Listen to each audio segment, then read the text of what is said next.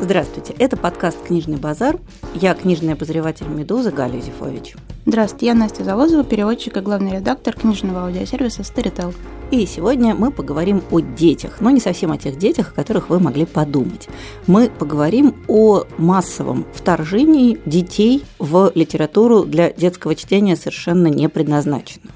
Конечно, это совершенно не новая тенденция. Вообще поставить в центр повествования ребенка и рассказать не детскую историю, это абсолютно классическая практика, восходящая ко временам Диккенса и Толстого. Но мне кажется, что сегодняшний виток вот этой же древней тенденции истории, он обладает определенной спецификой.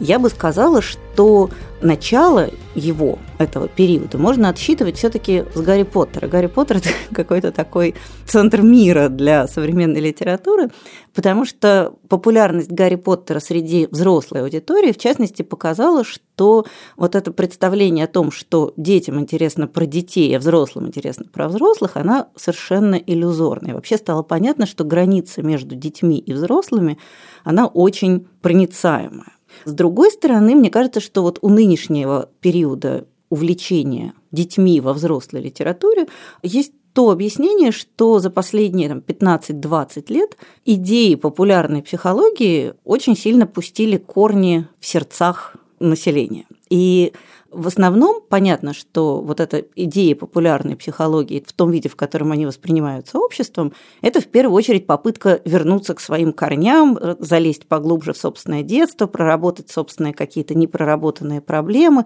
То есть это, по крайней мере, отчасти это такая психотерапевтическая литература, которая позволяет и автору, и читателям вот соприкоснуться с этим миром детства, откуда мы все, как известно, родом.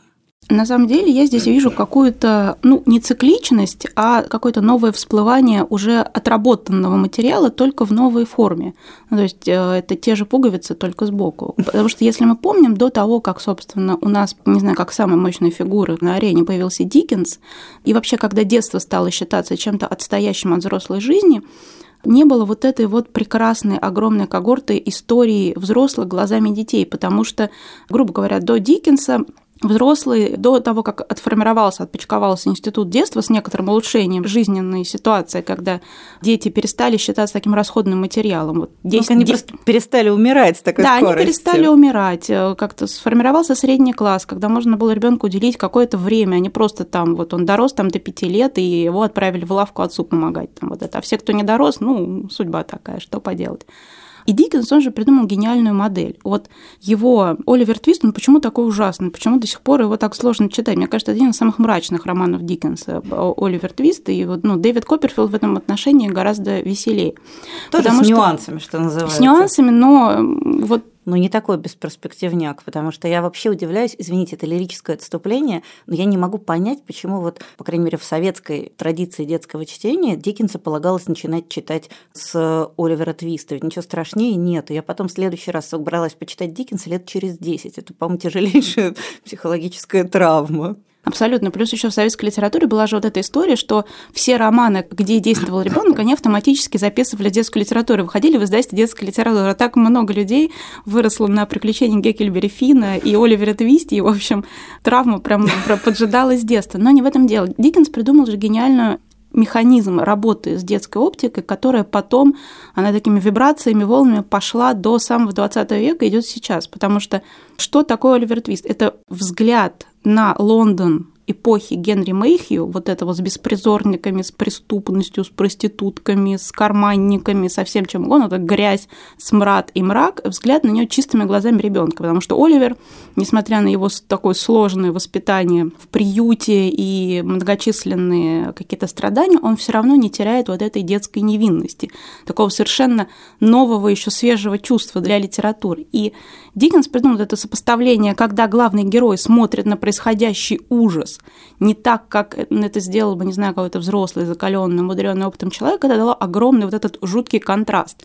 И вот этот единожды найденный механизм, он потом дальше использовался, потому что мы, если вспомним, что примерно это же работает, я не знаю, в Мэйзи Генри Джеймса, это же работает в «Не отпускай меня» и Сигура. И, конечно же, на этом отчасти выстроен самый, наверное, знаменитый роман о столкновении двух миров – это «Убить пересмешника», когда такое прекрасное золотое детство, скаут такая живая, бойкая девочка, и вдруг она внезапно втянута вот эти взрослые суд об изнасиловании, расизм, попытка убийства, вот это все. И все это по-прежнему в атмосфере вот этого прекрасного, жаркого детства в Алабаме.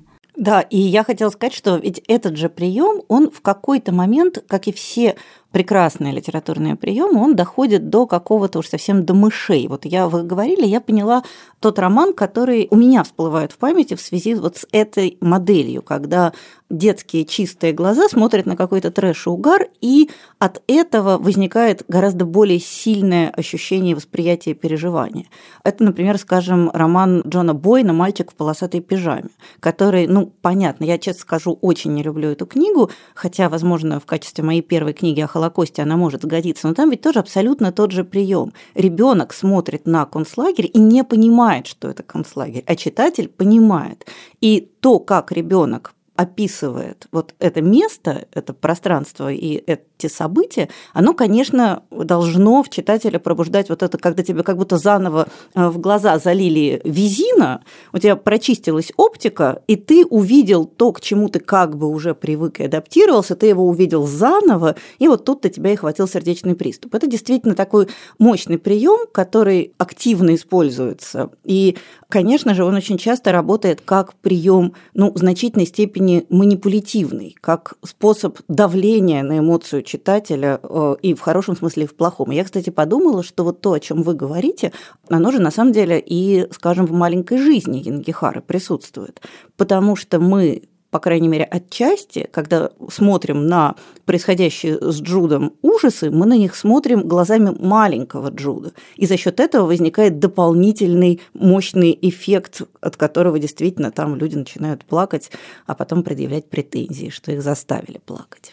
Или есть еще роман, а, который гораздо хуже и раньше того же мальчика в полосатой пижаме «Комната Эммы Донахью», угу. который, по вообще невозможно читать, и при этом это такой вот, ну, прям нашумевший роман, как мне кажется, во многом, потому что эта вся история рассказывается глазами ребенка. Если рассказать ее глазами женщины, получился бы очередной триллер про маньяка. А когда это все рассказано глазами ребенка, это все, это сразу нужно, мне кажется, они должны продаваться, знаете, вот эти бывают в магазине Москва подарочные наборы. Вот там должна быть лежать э, валерьянка и пакетик, чтобы подышать. Э, а также Эмма Донахью и мальчик в полосатой пижаме. Но я должна сказать, что я к Эмме Донахью отношусь гораздо лучше, чем к мальчику. Может быть, потому что я просто как-то толерантнее к манипулированию чувствами в области персональной травмы, чем к манипулированию чувствами в области Холокоста. А еще э, Зусок, книжный вор, должен в том же пакете лежать вместе с Валерьянкой и Донахью и Бойном. Но есть, мне кажется, сейчас и очень удачные примеры такого вот, когда через детскую оптику подается какая-то важная история. Например, я уже много же говорила здесь, по-моему, в этом сезоне, даже и в прошлом, кажется, о романе Кейт Элизабет Рассел «Моя Ванесса», который вроде вот он должен был выйти. Который мы все ждем. Мы все ждем и ждем, но теперь непонятно, нонфикшн отменился в этом году, и его вроде как обещают выпустить к концу года этот роман. На самом деле, я еще очень жду в издательстве Синбад роман Габриэла Талента, который так как-то с ним что-то случилось. Там вообще трэш и угар глазами 15-летней девочки или 14-летней. Но, в общем, мою Ванессу вроде как точно уже выпустили. Что стало с романом Талента, неизвестно. И в Ванессе там же вот как раз эта история подана очень удачно. История о том, как взрослый может полностью как бы осквернить и как пластилин переделать полностью ум, разум и сознание ребенка что там э, видно вот это столкновение взрослой оптики и детской оптики, оно очень хорошо показано. И там не возникает ощущения, что это манипуляция, скорее возникает ощущение, что это очень хорошо такой вот как бы в реальной жизни показан механизм воздействия на то, как взрослая оптика может сокрушить как раз детскую. Детская может не выдержать столкновения взрослым миром. Я вот как раз еще вот вы говорили о столкновении детской и взрослой оптики, я вспомнила блестящий, на мой взгляд, совершенно роман Майкла Андаджи «Военный свет». Он механически поделен на две части. Первая часть описывается глазами 15-летнего мальчика, который остался один без родителей в послевоенном Лондоне. А вторая часть – это фактически та же самая история, которая рассказывается с позиции уже повзрослевшего героя. И Андаджи вообще большой мастер в этом жанре. Он как раз очень здорово умеет перенакладывать абсолютно вот эту чистую, незамутненную детскую оптику и оптику взрослого человека. И мне кажется, что вот как раз это тоже такой очень интересный пример, как оказывается, что в одних и тех же обстоятельствах взрослый и ребенок видят совершенно разное. То есть для ребенка это одна история, а для взрослого это совершенно другая история. И, ну, то есть там нет вот этого трэша и угара, как в моей Ванессе, Вообще, мне кажется, у нас уже такой иногда бывает разговор в воображаемых книгах, книгах, которые должны были бы уже давно выйти, но с тех пор их больше никто не видел. Вот, так возвращаясь к Андаджи, мне кажется, что это действительно другой пример того же самого, когда мы видим как бы одновременно события с двух позиций. И, конечно, вообще оптика ребенка это же ужасно удобно. И вот мне как раз кажется, что в последнее время авторы начинают немножко злоупотреблять этим удобством, потому что любой роман очень сильно выигрывает, если он рассказывается с позиции аутсайдера, с позиции человека другого.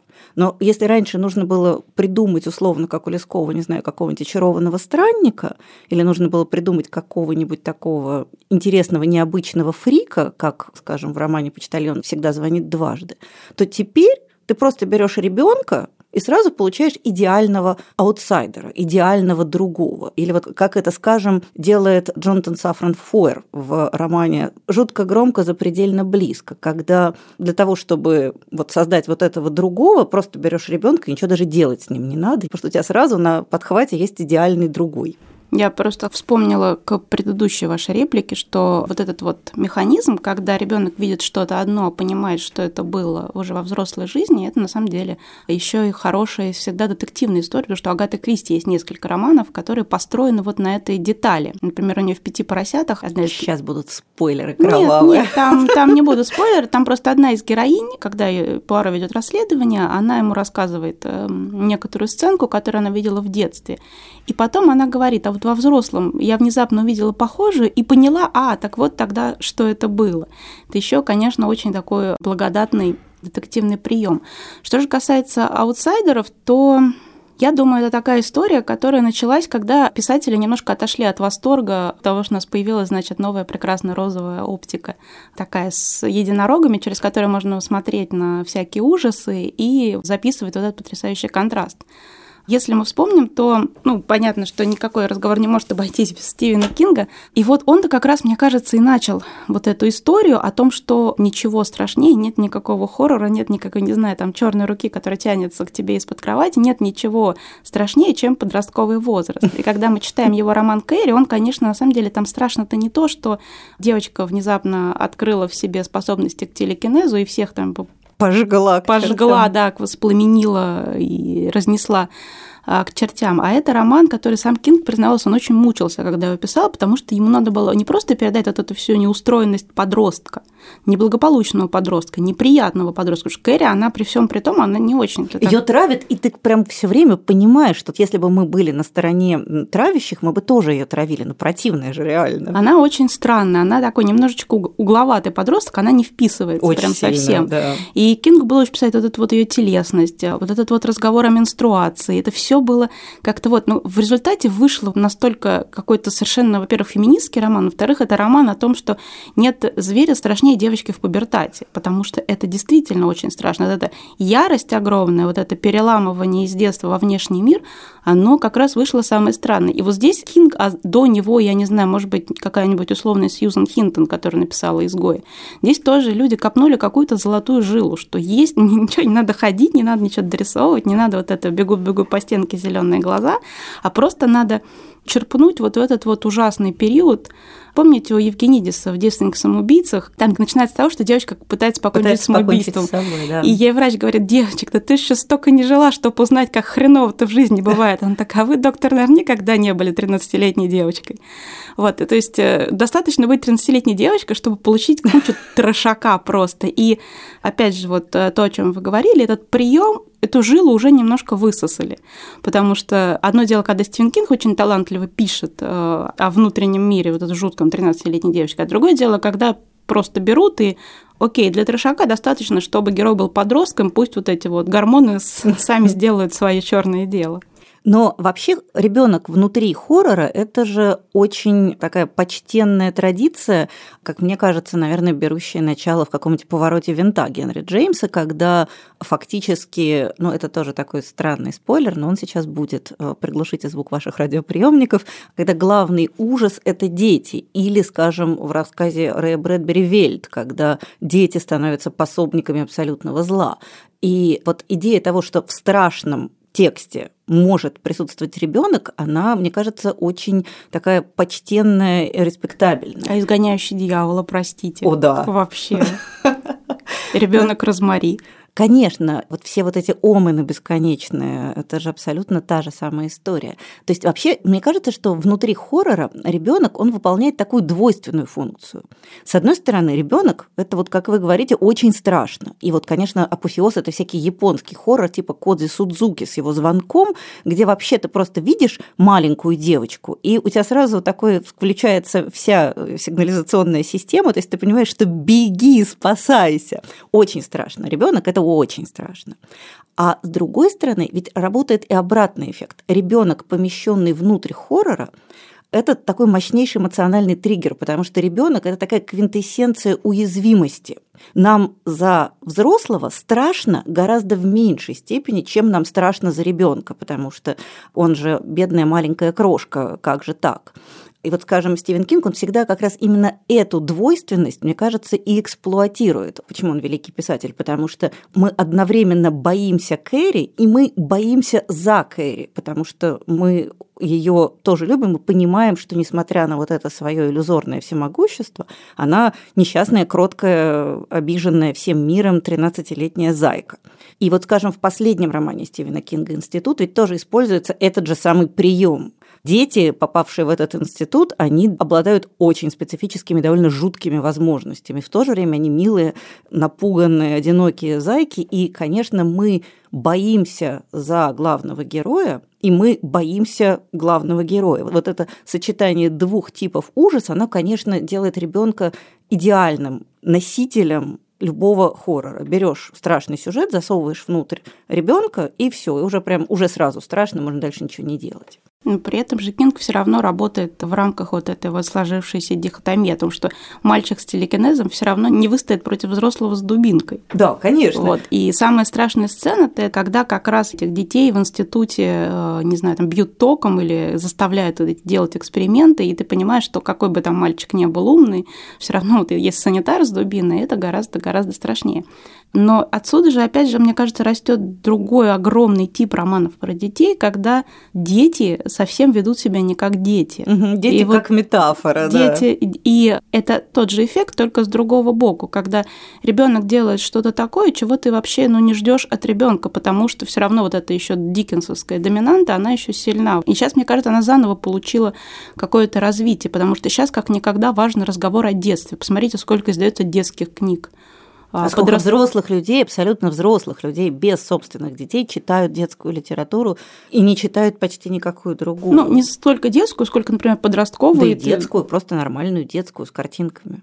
Я такого очень много вокруг себя вижу. Но сам факт, что есть какие-то вот такие истории, когда ты берешь ребенка и заставляешь его делать немножечко не то, что него ожидается, это что же очень страшно. Понятно, что есть определенный, ну, как бы краеугольный угол, это повелитель мух. Голдинга, где э, дети это самое страшное. Там же есть эта фраза, что когда детей спасают, непонятно, как бы угу. детям-то повезло, а вот взрослым, которые их спасли, может и не очень. И это же, например, обыгрывает Кинг. Он много делает отсылок в этой книжке, в своей книжке «Сердца Атлантиды». Там же мы вспоминаем в первой части, когда все еще маленькие, все герои, Самое страшное там не вот эти странные люди, которые появляются и которых там Тед Бротиган заставляет главного героя выслеживать, а там самое страшное это когда три здоровых мальчишки избивают девочку маленькую и ломают ей очень сильно руку. Вот это страшно. Или есть такая очень, на мой взгляд, замечательная, очень у нас недооцененная книга Тоби Литта «Песни мертвых детей», в которых действие происходит в 70-е годы, там мальчики из английской деревушки, они играют в войнушку, у них вокруг холодная война, и они готовятся обороняться от вторжения коммунистов. у них там штабы, пароли, явки. Сначала это все ужасно мило, это такая детская игра, а постепенно это перерастает в совершенно жуткую тоталитарную секту, построенную из детей и приводит к каким-то кровавым убийствам. Совершенно потрясающий роман. Мне очень жалко, что у нас его не переиздают. И вот он абсолютно, конечно, такой повелитель мух, но только в такой пасторальной сельской Англии. Не на необитаемом острове, а вот прям вокруг такая милая живые изгороди, и тут вот этот вот трэш происходит. И, конечно, это тоже такая же история про ужасы детства. Детство как очень страшно. А есть еще уже прекрасная книга, условно прекрасная, она у нас не переведена, но есть фильм по ней, такой нуарный, очень страшный, поэтому можно посмотреть. Уильям Марч, книжка называется «Дурное семя». И там, э, в общем-то, сделано то, что потом, не знаю, каким-то образом отразится, не знаю, в той же осиной фабрике какой-нибудь или в голубоглазом мальчике Джоан Харрис. Там просто речь идет о девочке-убийце и психопатке, которая вот просто... У нет вообще никакого ничего спасительного в ней нет. Девочка просто такой, такой юный сатана. Ну, или та же самая вот упомянутая вами осиная фабрика, в которой именно весь драйв и весь ужас заключается в том, что главный герой, он не вызывает вообще никаких теплых чувств. И даже когда мы понимаем, что он сам результат тяжелейшей психологической травмы, в общем, психологического эксперимента, мы не можем его полюбить, потому что это действительно какой-то абсолютный монстр. Или героиня романа Шерли Джексон «Мы всегда жили в замке», которое тоже совершеннейшее чудовище, и от того, что там у нее есть какие-то смягчающие обстоятельства, меньшим чудовищем она не становится. То есть вообще вот эта идея страшного ребенка, она тоже очень сегодня важна. И мне кажется, что, ну, тоже, понятное дело, как любой прием, она уже немножко начала выхолащиваться. Но мне кажется, что в целом вот этот элемент такой десакрализации детства, потому что когда детство отпочковалось от взрослого мира, когда натурально а, немножко появились прививки и снизилась детская смертность, в этот момент происходит такая идеализация ребенка. Ребенок, он лучше, чем взрослый.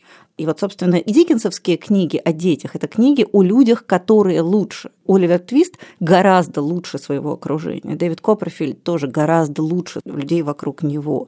Пип из «Больших надежд» гораздо лучше, чем мир вокруг него. То есть это идея того, что дети, они лучше, чище. Потом мы постепенно приходим к осознанию того, что дети, они не лучше и не хуже, они немножко другие – а следующий этап вполне закономерный, то, что дети это вообще очень страшно. Другой это страшно.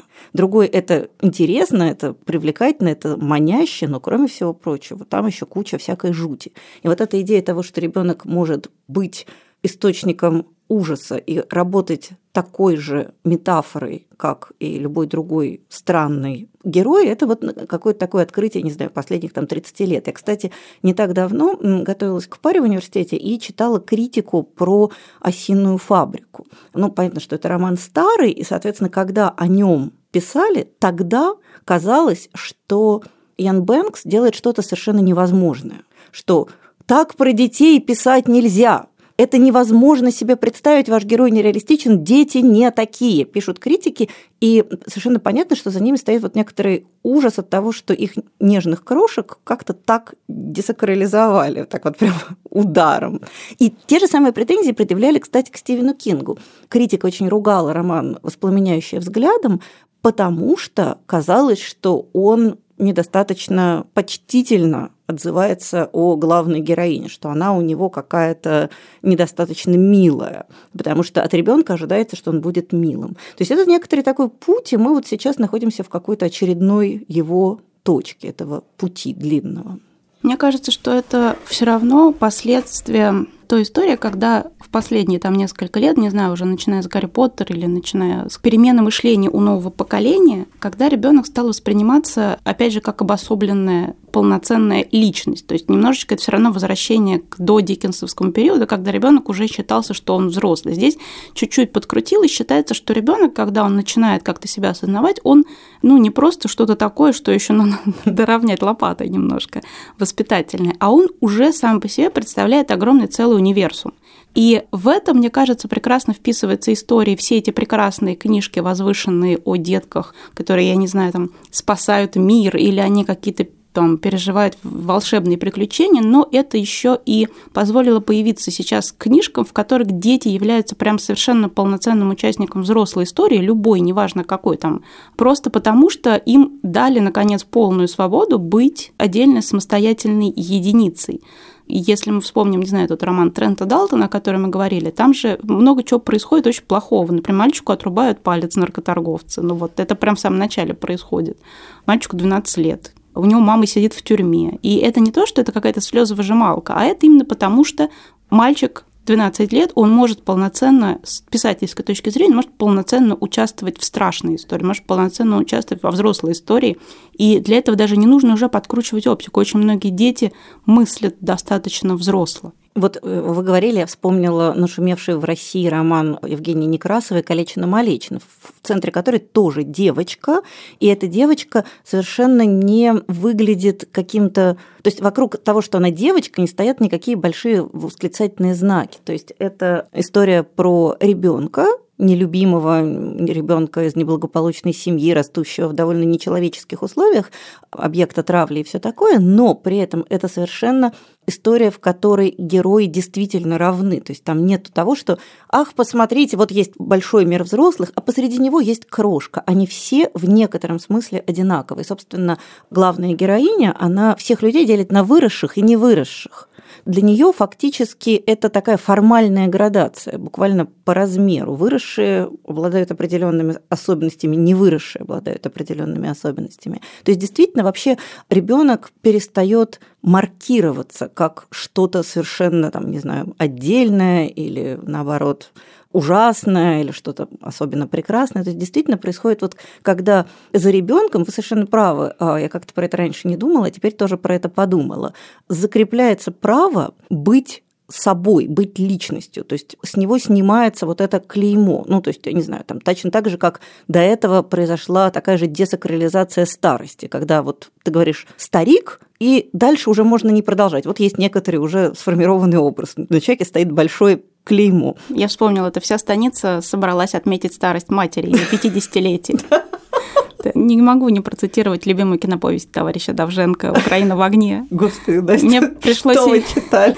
Мне пришлось ее как-то сдавать на экзамене по русской литературе. Я знала только два произведения. Киноповесть товарища Давженко и «Москва петушки». Они были в одном билете, он мне достался. Я, мне кажется, уже про нее неоднократно рассказывала. Считаю, что с этой повестью надо ознакомиться прямо всем. Она есть в двух экземплярах в библиотеке МГУ. Но это опять же тому, о чем вы говорите, mm-hmm. что в какое-то время, 50 лет, это была старость, и после этого человек переставал быть видимым. Точно так же, как ребенок до определенного времени был невидимым. А если был видим, то только как какой-то типаж готовый типаж. Ты можешь там к нему приклеить 2-3 ярлыка, и дальше все понятно. А сейчас действительно есть вот эта тенденция, когда ребенок обладает всей полнотой личностных характеристик, которые мы раньше в ребенке не видели. Вот, например, я только что прочитала, ну, не могу сказать, что очень мне понравившийся роман журналистки Анастасии Мироновой, который называется «Мама», вот там главная героиня девочка шестилетняя, и она, конечно, абсолютно полноценная личность, такая же точно полноценная, в чем-то приятная, в чем-то отталкивающая, но совершенно цельная, готовая, и она не является объектом, она вполне сама наделена, извините выражение, субъектностью. Ну и то же самое вот мы сейчас видим происходит с литературой о пожилых людях, людях, не знаю, там 60 плюс. Казалось бы, раньше это был просто какой-то вот, ну, люди, которых практически не было. Если были, они появлялись в каком-то амплуа, там миленькая угу. старушка, старая корга или там дедок, из которого сыплется песок, а сейчас там во многом, кстати, благодаря тому же Бакману или, не знаю, нескольким английским писателям, вроде Рэйчел Джойс, когда вдруг внезапно выяснилось, что там после 70 жизнь-то не заканчивается, у тебя не отнимают мысли, чувства, пожелания, эмоции. Ты тот же человек, только ну, чуть-чуть в другом теле. И точно так же, как ребенок. Это тот же абсолютно округлый, законченный человек, только просто ну, у него немного другое тело, другой функционал. Ну, раз мы упомянули о великой книге Александра Давженко «Украина в огне», которая Настя... Киноповесть товарища Давженко, нет уж, простите. Коротко говоря, мне кажется, что мы уже фактически перешли в раздел рекомендаций. И продолжая тенденцию советовать что-нибудь эдакое, я хочу посоветовать вам прочесть трилогию Сергея Кузнецова, которая называется «Живые взрослые». Я вообще являюсь большой поклонницей писателя Сергея Кузнецова и считаю, что он один из самых недооцененных русских современных писателей, действительно большой и важный, и как-то недостаточно, как мне кажется, известный. Из всех его книг самая недооцененная это вот эта трилогия «Живые взрослые», потому что она как раз попала вот в какую-то серую зону между детской литературой и взрослой, именно в силу того, что главный герой ее это дети-подростки. Действие романа Сергея Кузнецова происходит в фантастическом вымышленном мире, который поделен на две большие части. То есть это такой биполярный мир, как во времена Холодной войны. Но только границы проходят не между Западом и Востоком, не между коммунистическими режимами и капиталистическими, а между миром живых и миром мертвых. Соответственно, человек, который умирает, он не исчезает на вовсе, он попадает в параллельный вот этот мир, враждебный, и мир живых, он очень похож на такое светлое советское детство позднесоветского периода. То есть это какой-то позитив, оптимизм, некоторая скудость материального мира, которая компенсируется э, дружбой, светом, радостью и так далее. Но проблема состоит в том, что люди там иногда умирают, все равно смерть-то неизбежна, и эти люди тут же оказываются предателями, потому что они материализуются по другую сторону границы, где живут вот эти самые мертвые, у которых масса всяческого материального богатства и благосостояния. У них там не очень хорошо с моралью с точки зрения обитателя мира живых. Ну и вообще они так похожи на загнивший Запад. Ну и немножко все это, конечно, с таким инфернальным флером.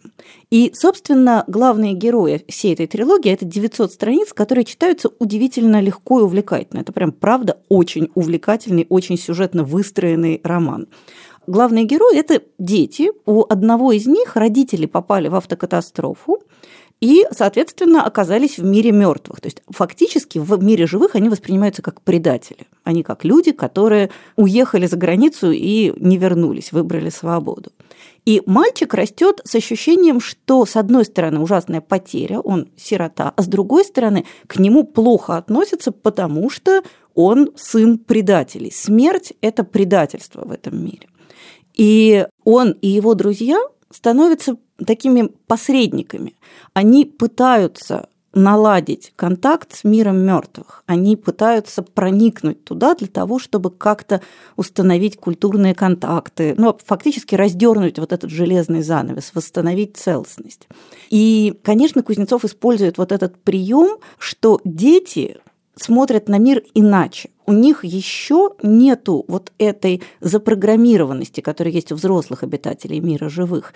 Они смотрят на ситуацию по-другому. Для них эта граница иллюзорна. То есть та граница, которую герои видят как абсолютно реальную, взрослые герои, для детей она кажется какой-то фикцией, какой-то конвенцией, не более того. И, собственно говоря, происходит миллион приключений, как и положено в книге такого типа. И, как мне кажется, там действительно предложен вот очень интересный способ отыгрывания вот этого приема. Ребенок, который видит данность не так, как ее видят взрослые. И, соответственно, обладает возможностью эту данность деконструировать и как-то изменить. Так что очень вам советую 900 увлекательных страниц роман-трилогия Сергея Кузнецова «Живые взрослые». Я по своей привычке, давно сложившись традиции, начну, конечно, рекомендацию со всякого прекрасного старья. Но э, роман «Посредник», о котором я сейчас буду говорить, это такой тоже своего рода какая-то основная веха э, на вот этой вот линии временной романов, э, в которых речь так или иначе идет о детстве. И этот роман был написан в первой половине XX века, мало у нас известным британским писателем, которого звали Лесли Поулс Хартли. Обычно он подписывался только инициалами ЛП Хартли. И перевод этого романа «Посредник» у нас выходил тоже, знаете, очень украдкой в каком-то из выпусков журнала иностранной литературы, но, по крайней мере, можем быть уверены в качестве перевода абсолютно. И этот роман, который я советую прочитать просто всем, потому что это такой совершенно он стилистически абсолютно совершенен. Это прекрасная, выстроенная, очень текучая и глубокая история о мальчике, которого зовут Лео Колстон. И сам роман, он построен на том, как постепенно из-под взрослые рушат детскую оптику и детский взгляд на мир. И это на самом деле очень страшно. Лео Колсон, он из такой не очень богатой семьи, он приезжает провести несколько дней летом на каникулы к своему более такому богатому, состоятельному однокашнику. А, они абсолютно маленькие мальчики. Лео даже верит, что у него есть некоторые магические способности, он может менять как-то мир. Вот однажды он написал там в своем дневнике какие-то произвел пас руками, сделал несколько записей, и там мальчишки, которые как-то в школе над ним издевались, они вот пострадали. И он вот приезжает в это поместье совершенно еще фактически ребенком. Вот у него вот еще не отделилась граница вот это вот в мозгу, в которой у ребенка спокойно сосуществует волшебное и настоящее. Он смотрит на мир вот через такое зыбкое зрение, в котором, ну, возможно, все. Он очень счастлив, потому что ему обещали подарить велосипед, отпразднуть его день рождения в этом богатом поместье. Ему купили красивую одежду, потому что, ну, очень все тактично сделали, потому что мать э, заметила, что он, видимо, из небогатой семьи, у него всего лишь один костюм, он довольно теплый, а здесь такое золотое совершенно британское лето, поместье, все. И э, так выходит, что этот мальчик, он оказывается втянутым во взрослую игру, во взрослую интригу. Опять же, любимый прием. Ребенок сам не понимая того, попадает в некоторую схему действия, которую он не понимает. Он поймет, что это было гораздо позже. Это станет для него огромным шоком и потрясением, потому что, конечно, это все закончится трагедией. Мы сразу знаем это. Фактически об этом говорится в первых строках романа, что все закончилось очень плохо. Его втягивают в незаконную переписку старшая сестра его вот этого друга. И она все так обустраивает, что мальчик оказывается как будто ей должен. С одной стороны, она обещает ему купить велосипед, и она с ним едет э, в город покупать ему вот эту новую красивую одежду. На самом деле она его использует там, потому что ей нужно было съездить в город, потому что ей нужно было как-то вот оправдать свое отсутствие. И вот эта вот история, которая развивается совершенно уже э, в таком отработанном фоне идиллического золотого поместья, ну, мы знаем уже эту историю, постепенно мы понимаем, что все должно закончиться очень плохо, потому что в какой-то момент мальчик, а, должен понять, что происходит, и, б, это все должно, конечно, закончиться очень трагически, потому что, ну, нельзя обманывать детей, нельзя пользоваться заведомо более слабым человеком. И это довольно простая история, но она выстроена, сделана настолько с какой-то вот хрустальной, ясной точностью, там просто все вот как мы любим у английских, у британских стилистов. Там нет ничего лишнего, там нет э, жира прилагательных в колбасе текста, все идеально. Это просто какой-то вот идеальный роман о том, как кончается детство, что детство иногда кончается просто огромным землетрясением и резкой крушением всех надежд. В общем, очень рекомендую. ЛП Хартли, роман называется «Посредник». А я хочу порекомендовать книгу, которую я бесконечно люблю. Я, по-моему, уже ее упоминала в каком-то из наших выпусков, и которая, мне кажется, недостаточно известна и любима в России. Более того, она недостаточно известна и любима даже в Англии, в которой она была написана. И, тем не менее, мне кажется, это одна из вообще самых прекрасных книг о взрослении, о мире взрослых через глаза ребенка и вообще о мире через глаза ребенка. Это книга Грейс Маклин, которая называется «Самая прекрасная земля на свете». Ее главная героиня, девочка, живет с отцом, мама у них умерла, причем, судя по всему, у них была очень любящая семья, вот эта утрата до сих пор как-то для обоих мучительно. Они живут с отцом в маленькой шахтерской деревушке на севере Англии. И девочка является объектом травли. Мы уже привыкли к тому, что практически любой роман о ребенке начинается с того, что ребенка булят. Но ребенок является объектом буллинга по очень простой причине. Они с папой сектанты. Они принадлежат к некоторой секте э, христианской, и они ходят и проповедуют. У них есть такая работа, они ходят, стучатся в двери, и вот они те самые люди, которые приходят к тебе и говорят, нет ли у вас пары минут, чтобы поговорить о Боге.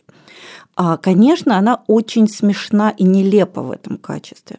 Но Маклин предлагает совершенно не такое видение секты, к которому мы привыкли. Обычно это какой-то трэш, суровость и внутренняя, на самом деле, гниль, а у них, правда, ужасно милая эта секта. Это фактически такой клуб глубоко верующих, простых, простодушных, чистых людей, которые просто верят в Бога несколько более интенсивно, чем это принято делать в их окрестностях. И так получается, что в захеревшей их шахтерской деревушке начинается стачка, начинается забастовка. Все сотрудники шахт пытаются бороться за свои права. А папа девочки, он не может участвовать в забастовке, потому что ему это запрещено его религиозным кодексом. И папа и девочка оказываются в положении штрихбрейкеров, их все ненавидят. При этом параллельно с девочкой начинает разговаривать Бог. Она в голове слышит голос Бога, и этот голос ей обещает вполне конкретные вещи, которые частично сбываются мы так до конца и не поймем, что, собственно говоря, было с ее головой. Судя по всему, это был какой-то припадок шизофренический, но в нем есть некоторая вот эта вот странная волнующая реальность. И заканчивается это, в общем, довольно оптимистично, ну, если не считать существенной потерей, потерю вот этой чистой, незамутненной, простой веры в Бога. В Бога, который, как отец, который вовремя придет и наваляет всем, кто тебя обижает. Мне кажется, это вообще какая-то поразительно чистая, честная, точная книга, удивительно одновременно трогательная и при этом начисто лишенная вот такой манипулятивности, которую мы не любим. То есть это книга, в которой вот буквально нету никакой намеренной попытки надавить читателю на какие-то больные места, и которая в то же время это делает совершенно как-то естественным органическим способом. И в целом, несмотря на то, что в книге происходит много плохого и довольно много странного, она оставляет какое-то очень-очень светлое послевкусие. Если вы еще не прочли, а я, по-моему, время от времени, как бродячий проповедник, хожу и стучусь в двери и говорю, нет ли у вас пары минут, чтобы поговорить о книге Грейс Маклин. Так вот, если я к вам еще раньше не приходила и не стучалась к вам в дверь с этими словами, то стучусь сейчас. Обратите, пожалуйста, внимание. Замечательная книга о взрослении, о безумии и о семье Грейс Маклин «Самая прекрасная земля на свете». Я хочу рассказать о романе, не помню, мне кажется, может быть, мы о нем уже говорили, но это такой роман, которым стоит периодически упоминать потому что он очень оригинальный, очень необычный, при этом он как-то все время проваливается в какие-то трещины вот, читательского восприятия, он все время исчезает с радаров, видимо, из-за того, что он достаточно сложный, но он приятно сложный, это не какой-то зубодробительная сложность. Это роман писательницы Хелен Деви, который называется «Последний самурай». И это прекраснейший совершенно роман, как раз о ребенке, которому позволено быть не ребенком, а вот абсолютно такой очень странной, законченной личностью. Книжка композиционно делится на две части. Первая часть – это рассказ от лица матери мальчика Люда, который зовут Сибилла. Она такой гениальный ученый. Она очень неординарно мыслит, она знает много языков, она читает кучу академических статей, она работает с лингвистикой, с филологией. В общем, она такая вот абсолютно нестандартный, очень увлеченный ученый. И так получается, что она рожает сына без отца и решает, во-первых, что она будет воспитывать мальчика не по какой-то там вот этой системе, когда... Доктор Спок. Ну да, не когда там, что там в 4 года он должен, не знаю, читать по слогам. Она сразу прям начинает с хардкора. Она с ним учит и древнегреческий, и какие-то сложные тексты, и разные языки. И в качестве фигуры отца она ему все время ставит фильм Акира Курасавы «Семь самураев», считая, что если долго смотреть этот фильм, то какое-то представление о фигуре отца он получит. И Люда, конечно, вырастает таким очень необычным э, вундеркиндом, мальчиком со сложным внутренним устройством. И вторая часть, она начинается как раз с того, когда повествование перетекает к Люде, и он как телемах отправляется на поиски своего отца, потому что все таки выяснилось, что фильма Курасава ему не очень хватает, и он решает найти своего настоящего отца и отправляется такой совершенно потрясающий бесструктурный квест вот в поисках человека, который действительно мог бы стать ему отцом. И эта книжка, с одной стороны, возможно, она кажется сложной, потому что там очень много вставок на разных языках, которые учит э, Люда. Но, с другой стороны, это на самом деле книжка о взрослении и о поисках родителей. Такой старый-старый, очень уютный сюжет. И какая-то вот эта сложность, она компенсируется действительно очень понятным человеческим теплом, потому что понятно, что какой бы ни был ребенок вундеркинд, все равно у него есть какие-то очень простые, понятные каждому человеку запросы. То есть, не знаю, были мама и папа. В общем, эта книжка, она огромная, она невероятно трогательная, она очень интересная и очень любопытная, потому что что Сибила очень необычный персонаж, у которой такой ум, о котором приятно читать, и Людо получился таким же. В общем, очень рекомендую. Хелен Давид «Последний самурай». Обратите только внимание, что есть два перевода. Вот перевод Натальи Рейн, он прям вот, вот не надо его брать. Как и все остальные переводы Натальи Рейн. Да, это вот как Виктор Вебер. Вот вы знаете, что новый сборник Стивена Кинга вышел опять в переводе Виктора Вебера? Я даже не хочу вам об этом говорить. Знаете, я сразу даю гиблое место. Вот гиблое место А я даже спросила у издателей, почему так. И они мне ответили, что поскольку в сборнике рассказов есть некоторые отсылки к книгам, которые переводил Виктор Вебер, они решили, что Виктор Вебер и в этот раз не подведет. Ну, я думаю, что мы можем быть спокойны за качество. Оно предсказуемо. В общем, слава богу, этой книжке повезло. У нее есть второй перевод, который сделал Анастасия Грызунова, и это вот сделано то, как надо. Книжка переведена прям ну, вот, идеально совершенно. Поэтому обратите внимание на переводчика, когда будете искать эту книгу. Она совершенно такая вот неожиданно, необычно прекрасная. Хелен Дэвид «Последний самурай». Ну, и я в заключение порекомендую еще один роман Майкла Андаджи. Я упоминала его замечательный роман «Военный свет», в котором есть вот это переналожение детской и взрослой оптики. Я хочу посоветовать вам его а, более ранний роман, а, собственно, предыдущий его роман, который называется «Кошкин стол», и который, на мой взгляд, в этом отношении, как книга о ребенке в мире взрослых, она еще более прекрасна. В основе сюжета мальчик 13 лет, который вырос на Шри-Ланке, и в 1953 году он должен покинуть Шри-Ланку в силу каких-то не очень понятных семейных обстоятельств и отправиться в Англию, где его ждет мама, с которой он, в общем, особо никогда не был знаком, которую он знал очень мало. Он рос в семье отца на Шри-Ланке. Мальчика зовут Майна, это прозвище в честь говорящего восточного скворца индийского. И он действительно такой немножко индийский скворец, очень веселый, открытый, общительный. И он в одиночестве садится на пароход, который повезет его через Красное море, через Суэцкий канал, через Средиземное море, через Гибралтар в Англию. Вот, собственно говоря, все действие романа укладывается в те несколько недель, которые он проводит на этом корабле. И это, с одной стороны, он такой последний осколок империи. Британская империя, по сути, уже практически развалилась, но он ее производная. Он ребенок нескольких культур, выросший в одном месте, говорящий на другом языке, впитавший в себя и то, и все, и он плывет через вот эту фактически уже кончившуюся империю. А на самом корабле Майну подстерегает масса всяких опасностей и неожиданностей, то есть там внутри разворачивается какой-то волнующий, увлекательный, совершенно фантасмагоричный квест, в который он оказывается вовлечен. А кроме того, он еще, будучи мальчиком озорным и изобретательным, он ищет себе приключений дополнительно. Например, они там с другом привязывают себя на палубе во время жуткого шторма и переживают вот этот шторм, перекатывающийся через них волны, вот эту стихию безумную, они переживают, что называется, при максимуме тактильных ощущений.